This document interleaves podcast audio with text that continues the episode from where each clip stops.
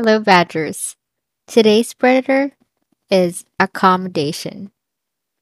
You don't need to accommodate to every single thing that reaches you. A request for help, an event invite, an email, a text message, a DM on Facebook, Instagram, TikTok, etc. You can say no.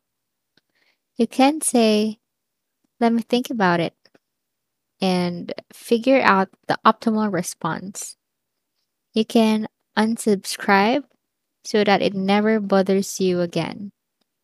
You might not even need to respond at all. It feels awkward sometimes.